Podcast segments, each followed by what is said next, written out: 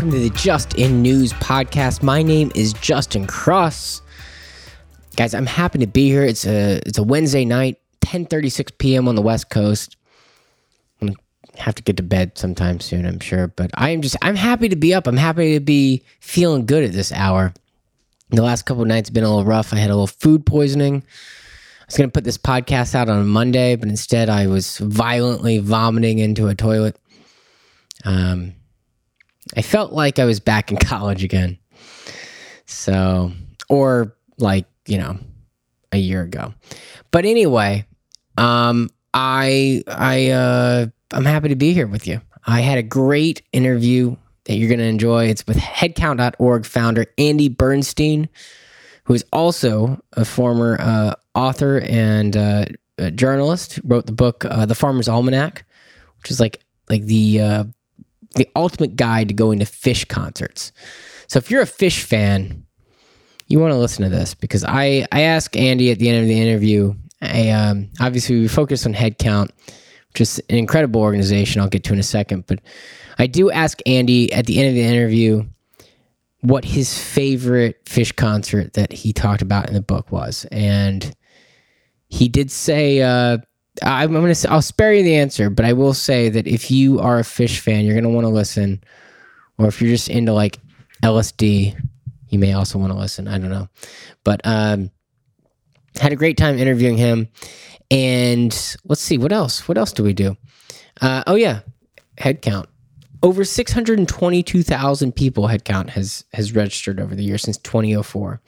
And I asked him about what it's like to go out to festivals, to rock concerts. That's actually where I kind of got in touch with Headcount. I knew about Headcount, but I got in touch with them when I was at a festival in Denver, or outside of Denver. And so I asked them, what their plan is for coming up here in the next election. Obviously, a lot of people are going to be voting. I asked them what it's like to be kind of a nonpartisan organization in a very partisan world, and how they got started. And he started this in 2004, and what sort of his motivation behind everything was. So we had a great time, and I really appreciate Andy and the folks at headcount.org. Now, I do want to get to, before we get to the interview, I want to get to my main three takeaways from this week's and last week's impeachment testimony. Where was I? Oh yeah, Donald Trump. Fuck that guy. Well, it's easy to believe that we all been deceived by a narcissistic prick dick with tricks up his sleeve, like we never had sex but got an STD. But Trump is a symptom.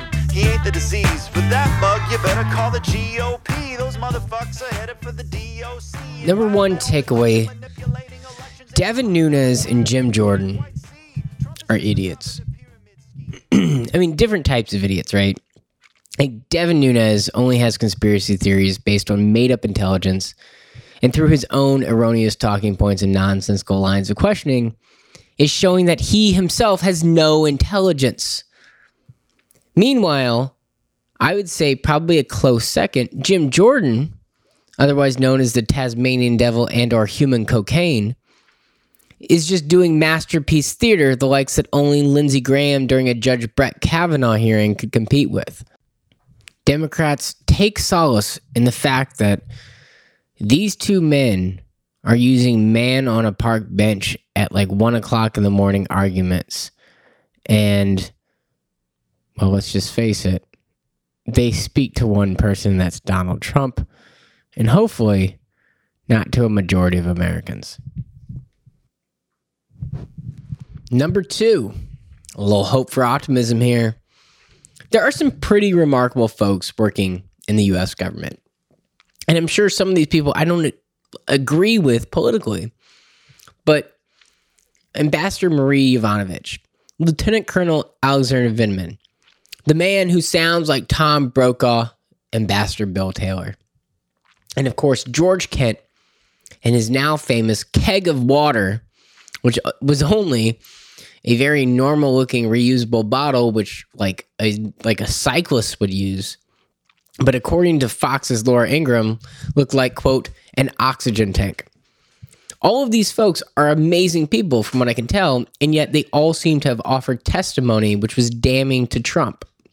And clearly their testimony also showed They were caught in the middle of, as former National Security Advisor and well-known mustache ride giver John Bolton called it, a drug deal, which Adam Schiff had to remind his Republican colleagues was not a literal drug deal, but a simple analogy to show how clearly fucked up this entire situation is that has now led us to these impeachment hearings in the first place.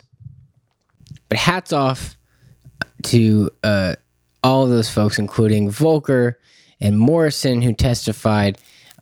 It does take some amazing courage to get up there in front of Congress and the public and give that testimony, albeit with Donald Trump tweeting at you during it. And my number three takeaway from the impeachment testimony thus far, the Trump administration is a cesspool. And no, I'm not talking about the folks who I just mentioned, because not all of government's bad at all.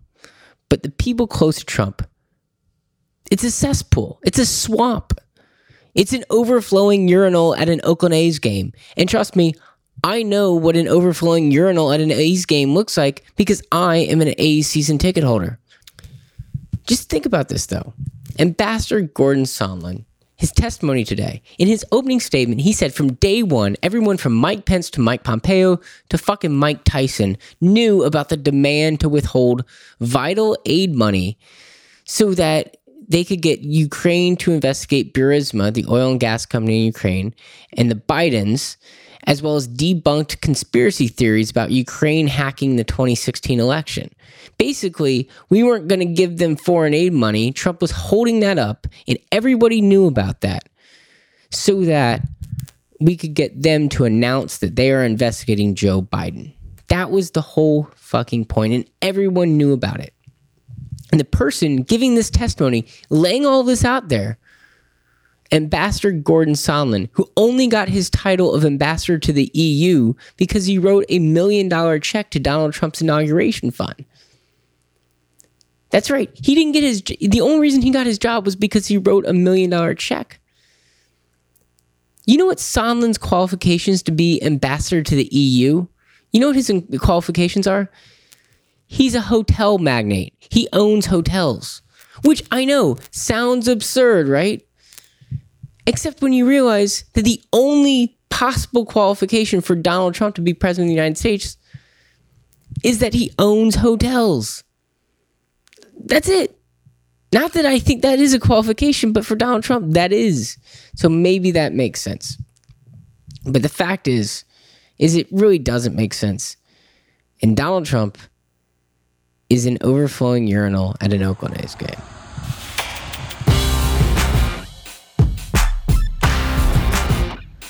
Today's podcast is brought to you by Dahmer Family Cured Meats. Whether you're looking for thighs, legs, belly, ribs, shanks, any cut of meat, nobody cures meat like the Dahmers. Started in 1918 by old Denny Dahmer, our obsession with butchering, curing, and smoking meat of all shapes and sizes has only gotten stronger and more insatiable. Dahmer Family Cured Meats. No meal is complete without our sweet meat. Can I get a moment just to have a thought? I want to shout 1,000 words of rage because you've been tweeting out a lot. And lately I've been wondering if this blundering mess is just a rule so you can plunder us and live in excess. All the while we've been... Welcome to the Just In News podcast. My name is Justin Cross, and today my guest, he is the executive director of headcount.org, a nonprofit voter registration organization he started with Mark Brownstein of the Disco Biscuits. He's also worked as a journalist and the author of The Farmer's Almanac, a guide to the band Phish that sold over 70,000 copies. Andy Bernstein, thanks so much for being my guest. My pleasure. Thanks for having me. Your organization has been very successful over the years. Since 2004, when you guys started, you've registered more than 622,000 voters and counting. I know you guys work with bands, you know, all across kind of the musical spectrum, from Jay-Z to, I know Bob Weir of the Grateful Dead is on your board. But I'm curious, and I got to ask, have you ever tried registering voters at a Ted Nugent concert? Well, we actually did reach out years ago to Ted Nugent to see if he wanted to have us, and we didn't get a response. And we've made a very concerted effort to do Kid Rock, which is a little more contemporary and demographically appealing in terms of age, and Kid Rock didn't want to have it. So I think that, you know, I think that the point of the question is, are we trying to cover all sides of the political spectrum? And the answer is yes. We're probably going to be doing a bunch of country music television this year. We're in every region of the country, whether it's red or blue. So we definitely do our best to register anybody. But the music world tends to, I mean, there is a very small number of musicians who are outspokenly on the right. We have done Kanye shows in the past, and we continue to. And you've got a lot of musicians who are outspoken on the left, but where headcount comes in is we want to register everybody to vote. It doesn't matter who they vote for. It doesn't matter where they lean on the issues. It matters that they're making their voices heard, and we've been very true to that, I think, from day one. But is it hard, like, to get conservative voices involved in your organization? I mean, because it sounds like just from those two examples, it sounds like it can be challenging at times. I mean, like, even the Senate Majority Leader Mitch McConnell, you know, when it comes to a national election holiday, has come out and said that is you know, designed to get more Democrats to go out and vote and for Democrats to win elections. I mean, is it hard to get conservative voices in music, but also just, you know, whether it's politicians or activists involved in what you guys do? Well, it is, and I think for the reason that you just said, that there's a perception that voting itself is a partisan act, or trying to get more people to vote is a partisan act. And there are areas where we've seen engagement on both sides and areas where we haven't. A positive example is just the National Voter Registration Day, which is the last Tuesday in September. This year, for the first time, you saw a lot of Republican voices engaging, including President Trump, including Newt Gingrich, trying to get conservatives to vote. And that's one of the ideas of National Voter Registration Day, is it's the holiday where everybody can get their own communities out to vote. And so we have seen that particular initiative, which Headcount is one of the founders of, that has, I think, has crossed the aisle. And where it's definitely crossed the aisle is that secretaries of state and the various states all support that, and many of them are elected Republicans. But at the same time, what we've seen is just the idea of expanding access to voting, making it easier to vote, is seen as having some sort of partisan agenda. And that's really a shame, because democracy is not partisan. The whole point of democracy is that both sides are heard. So when we're at a point where just the very patriotic act of encouraging voting is questioned, it's certainly a shame. Do you guys get involved when it comes to specific issues and advocacy for, besides weed? I imagine a lot of music goers like weed, but besides that, like, do you guys look, when it comes to like issues like that, do you advocate for certain roles or certain positions? Only when it comes to voting rights, and this is something that we've talked about a lot over the years and has come up a lot, and issues are a great way to get the vote out. But it's very hard to message around an issue without kind of taking a side on it. And so, excuse me, the thing you'll hear from Headcount is, hey, if you care about X, you should vote. But even that, you know, the words you choose and things like that become tainted in a perception of partisanship. Right. So we're always just trying to find a way to be relevant without trying to point people in one direction or speak more loudly to people on one side than the other. Right. I want to get to sort of the story of Headcount and how it all started, but I'm wondering, just like personally for you, like why did you want to start this? Like, when you were growing up, like, was there, like, did you go and see a concert yourself and get inspired politically, or like why did this come about for you? Well, it was, you know, I was always a very political person and followed the news closely. And really that was very separate from going to Phish shows or writing a book about Phish. But one day, I just sort of had a moment where I said, I got to stop complaining and I got to do something. And it was late 2003, the height of the Iraq War, and I just finished a phone call with somebody where the conversation had turned to Guantanamo Bay and what we felt about that. And I just said, you know what, it's time for me to see how I can make a positive difference. And I had the idea for Headcount. The thinking was, if I can just get more people to vote who go to the same concerts I do, well, that's how I can make a difference. And I shared the idea with Mark Brownstein of the Disco Biscuits, who's an old friend of mine, and we both agreed that the way to do this was nonpartisan, non-judgmental. Who we vote for doesn't matter. What matters is that everybody is making their voice heard. And so that's how it began. And it really took off from day one. Our first bands to sign up were like Michael Franti and Government Mule and the Derek Trucks Band, and of course the Disco Biscuits. And then pretty quickly, Dave Matthews Band and Phish and the Dead got on board with Bobby as a board member. And from there, it's just been growth year after year. And I think that for the 2020 election, we'll register 200,000 people or more, and probably be at a total of around 3,500 events. And it's just really exciting times. We're feeling everything take off right now. Yeah. I knew about you guys a while back. I had heard about Headcount, but I actually got in touch with somebody with your organization at a festival in Colorado, and that's how I was like, wow, I should try talking to you guys, because wandering around, as you do at festivals, somewhat inebriated, and I was like, whoa, they seem like nice people, and I'm wondering, like, is the whole process of like registering voters at concerts like? It seems like a nice place to be able to capture people. People are trying to raise money or get somebody to sign a petition or even vote. It's done outside of like a Target.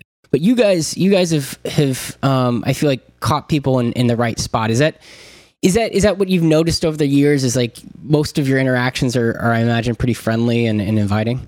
Yeah, well, any concerts are where young people gather. It is a very natural place for communities to form, or where communities come together. So a lot of the things that are, and you can register a lot of people at a supermarket. You can, and we do a lot of that, actually, because we're trying to do more community events. One of the things we're trying to be sensitive to is that concert ticket costs money, and anybody at a concert has disposable income. Whereas it's important to be at a street fair or something like that, where anybody can come, whether they have a nickel in their pocket or not. But concerts certainly are special, and musicians are natural leaders, and you have a stage, literally, where someone can speak from, and the work that we do with an Ariana Grande or Dead & Company, it really stands out because it's multidimensional. It's not just us setting up a table. There's a lot of messaging to it, and a lot of customization that's in the voice and look of the artist. And that's proven to be a winning formula for us. Yeah. I mean, I was thinking about it. You were talking about a second ago how you got involved in this and why you decided to do something when it was the Iraq War and Guantanamo Bay. I was around that time I was graduating high school, and I remember that quite well myself. I'm wondering, like, over the years, how have things changed politically, and how has the dialogue changed when it comes to the interactions you guys have had? Because obviously back then, I mean, Fox News was around, the Iraq War, like there was a lot of partisanship. But now I think it's at a whole different level that I don't know if anybody could have ever imagined. Is it more difficult to have conversations with people around voting? Like, talking about getting Republicans involved, is all that more difficult these days? Or has it just changed? Well, I think that in a lot of ways things are very similar, and people forget how polarized the country was in 2003, 2004. It was a very, very amped up time. There was massive increase in voter turnout that year compared to 2000.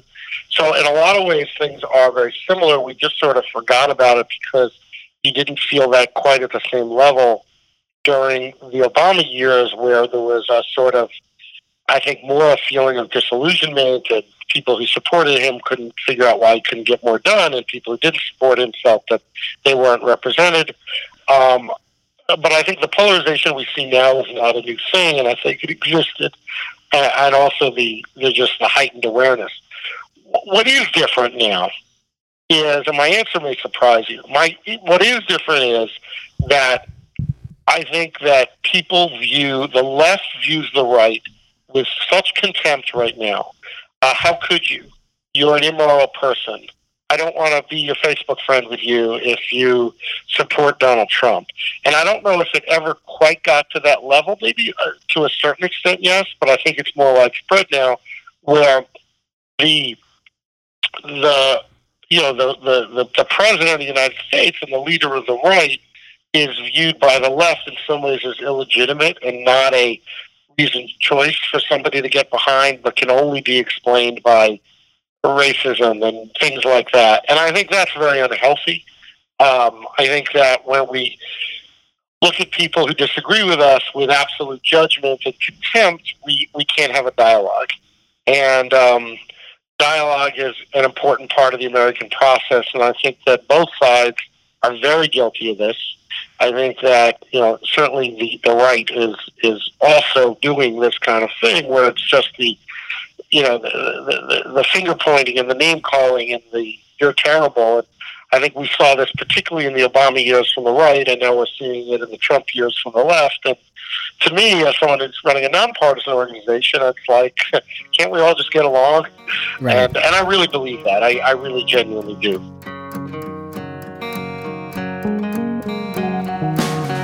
Today's podcast is brought to you by Stephen Miller's Pure White Chocolates. Manufactured in the whitest place on earth, Sheboygan, Wisconsin, Stephen Miller's Pure White Chocolates come with no fillers, extra butter, extra sugar, extra milk, and a dash of pure white prejudice. Stephen Miller's Pure White Chocolates. Eat what you love, as long as it's white. Every morning I've been waking alone. Open my eyes and I stare at my phone. I can't believe it's been a whole damn year of me checking the news to see if we're still here. But the truth is, I don't know if anybody will last. I just want to kind of follow up on that, because I think I get where you're coming from. I totally understand sort of your perspective running a nonpartisan organization, but I guess it just seems hard to have that dialogue. I mean, are you seeing any, I would imagine with what you guys do, like, you're actually seeing more activists, or you're maybe even seeing people wanting to get more involved because of the contempt they see. I mean, maybe it's just more people on the left, but I feel like it's kind of activated or energized people in a way because Donald Trump is so polarizing. Is that what you're seeing at all? No doubt. And the country is more energized than it's ever been. And there's polling data to show it. Like, it's just enthusiasm for voting is at an all-time high for both parties. And usually it's a phenomenon where it's one party or the other, and it's often the party that is not in control where people are most motivated to vote. Right. What we saw in the midterm elections and we're seeing now is the polling is coming back very high for both parties.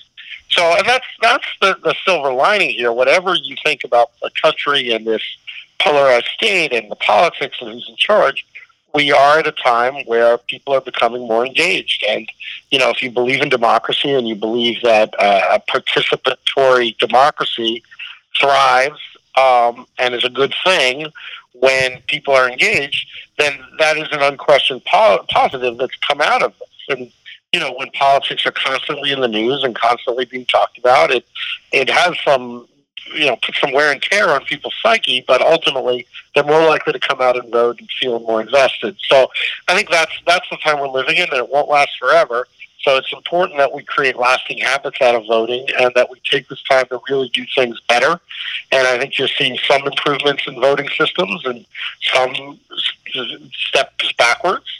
And I think that's the whole conversation about that, I think, is It really come down to political talking points right now, and we're not even having rational conversations about election systems, which are, you know, things that we should be able to talk about kind of dispassionately and improve upon. And that's a shame as well. But yeah, we're at a time of heightened political awareness, and that's it's certainly been a great ride for headcount to be on. I mean, we've had a very exciting few years where we feel like we're having a lot of impact because there's so much embrace of what we're doing. Absolutely. Unless, of course, you're Ted Nugent.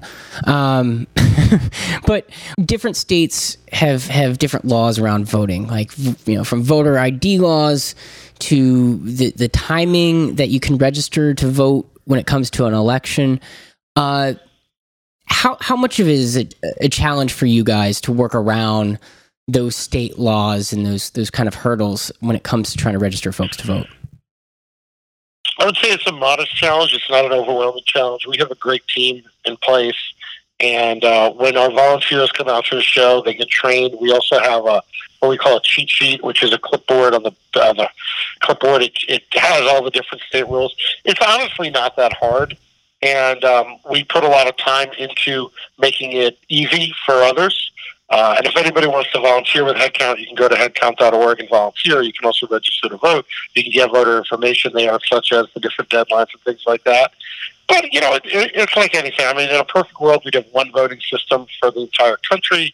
There'd be no deadline. There'd a lot of people, including us, believe in automatic voter registration. I mean, there's no reason to create a barrier to voting that's, in modern times, just not needed. But it's, I think, in the end, people have to want to vote, and people have to feel empowered, and people have to feel like their voice makes a difference. So even if you get rid of all of these barriers, there's still going to be a lot of people who don't vote.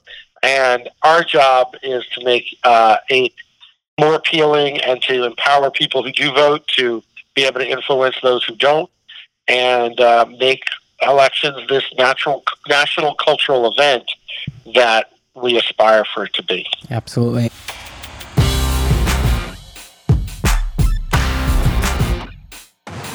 Today's podcast is brought to you by Panic at the Disco. Catchy synth pop and cocaine. Can I get some quiet? Can I get some peace? The truth is getting buried in the babble. Could you shut the fuck up, please? Everyone is lying and we're destined to fail because nobody's been driving. We're getting off of the rails. Oh man, this is crazy. I got a little baby. I want to keep it cool, but the mercury is blazing.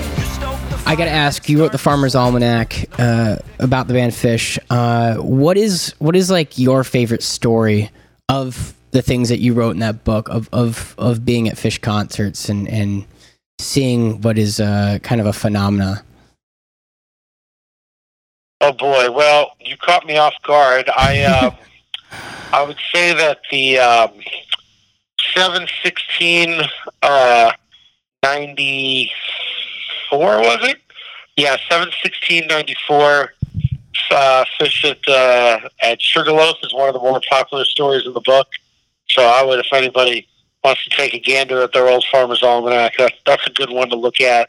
I think I remember fondly that we did a survey of the most popular shows of all time, and 12/31/95 came out on top. And to me, I've always believed that is the Cornell 77 of Phish, and it was nice to see that quantified.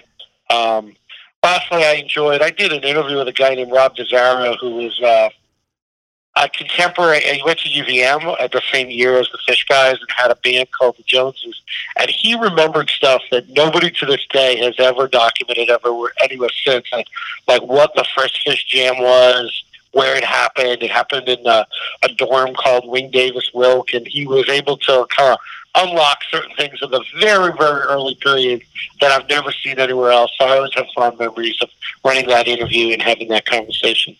I was going to say, I think that book is probably so valuable for any Phish fan, just because I imagine a lot of Phish fans may not remember their own experiences. So you, I think, have done a real service, not just with Headcount, but also for the Phish fans out there. Well, thanks. Yeah, we're coming up on, it's been nearly 20 years since we last published one. I think the last one was 2001. But I still find, people remember it and people still repeat things back from it. And it definitely formed the groundwork for a Headcount. I mean, there couldn't be a Headcount without a Farmer's Almanac. And I learned a lot of lessons doing that I apply every day. So it's been a wild run. I feel like I've been around this earth several times. And maybe dimensions that we don't even know. Last thing, how can people get involved with Headcount and like as a volunteer? I mean, are people able to catch shows for free, or like what kind of benefits do you get for being involved? Because it seems like a pretty cool organization. When you go volunteer, you do get to see shows for free. We're careful about how we talk about that because you'll also miss part of the show. Yeah. And we want people who are there because they're genuinely excited to register voters. It's hard work. So, you know, if it's just for a free concert ticket, you're going to be working pretty hard for that free concert ticket. But I find that people who really enjoy it enjoy the whole experience. They enjoy registered voters. They enjoy seeing the show. They enjoy meeting other like-minded people. So if that sounds appealing, then definitely visit our website, headcount.org. I mean, we have hundreds and hundreds of shows. They're all on our website. We're in 62 cities right now. So if you live in a major metropolitan area, chances are that there's going to be something on the calendar. And if you live in a place that isn't one of those 62 cities, but there's a lot of music coming through your town, and you maybe know the local promoters and can kind of get it going in a smaller city, we're always open to that conversation, too. And we have a lot of people who are in maybe what we call B or C markets, what they call in the industry. That's how they refer to different cities for concerts. You know, we have people work in those cities, too, but it takes a special level of kind of community engagement to make it work in the smaller cities. But I encourage anybody to check out our website, and it's a very welcoming environment. We are always looking for new people, and we're always excited when new people sign up. Well, I'm going to be in Gulfport, Mississippi for the next 9 months, so I don't know what level market that is, Andy, but you know what? I'll see if I can rally together a massive event so you guys can show up there.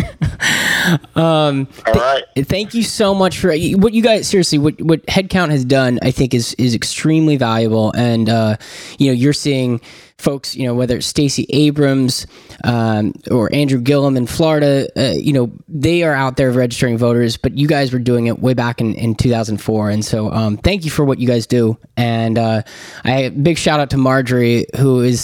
Who I initially talked to in Colorado, and eventually got in touch with you. So thanks so much for doing the podcast, Andy, and good luck in 2020. As I imagine, you guys will be working really hard. Well, bigger shout out to Marjorie from me, and she's doing a great job in Colorado. Our whole Colorado team, you guys are doing fantastic, and you know, and that can be said for almost every city in the country, but particularly in Colorado, we're really proud of the work that's being done there. It's Andy Bernstein, Executive Director of Headcount.org. Andy, thanks so much for being on the Just News podcast. My pleasure. Take care. Thanks.